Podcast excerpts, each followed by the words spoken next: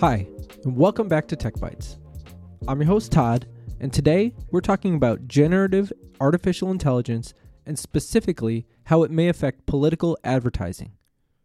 A couple of weeks ago, I hosted a presentation on the impacts of generative AI, and most of the questions and comments at the end were on the subject of how we, as consumers of media, can know when something has been generated by artificial intelligence. A few weeks ago, we did an episode on using the SIFT SIFT method for sharpening media literacy. This week, I wanted to reference an article from November of last year, 2023, from the Brennan Center of Justice that takes a closer look at how we might expect to see generative AI in political advertising this election year and beyond.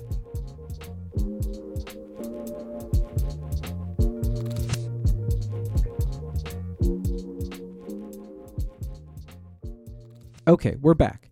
And as I mentioned before the break, we're talking about generative AI in political advertising. The article, written by Christina LaChapelle and Catherine Tucker for the Brennan Center for Justice, states that generative AI is, quote, poised to redefine modern campaigning, end quote.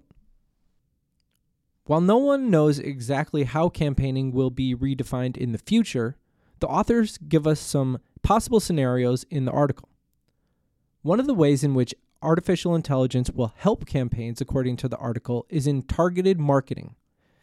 Generative AI is able to generate content for specific audiences at scale. If a campaign wants advertising copy for 10 different mailers, all written for a specific age demographic, tools like ChatGPT are already able to produce this content with next to no human skill or effort needed. Another advantage noted by LaChapelle and Tucker is the ability for less funded campaigns to do more with resources.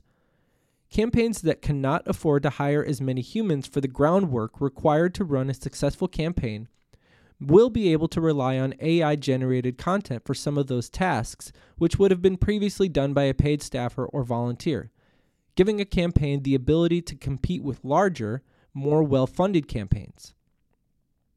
But where there is a yin, there's yang, where there's light, there's dark, and of course, these tools will likely have negative effects on campaign advertising as well. Some of the potential negative outcomes in political advertising that are highlighted in the article are deepfakes. These are images and videos that look real but are not, misinformation, biased information, AI's ignorance of certain topics, and generic language that is not captivating to voters and thus ineffective. All of these potential outcomes have varying degrees of potential negative impacts.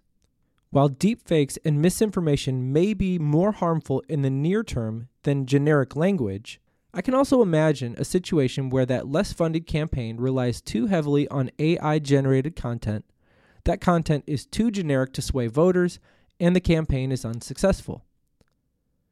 LaChapelle and Tucker note that one way to combat deepfakes is to pass legislation mandating that AI generated content that is used in political advertising be clearly identified as such. But until that happens, we need to have our media literacy sensors turned up to 11. Tech Bytes is recorded in Studio A on the lower level of the Niles Maine District Library, where Niles Maine cardholders have access to the recording equipment and software that were used to produce this episode.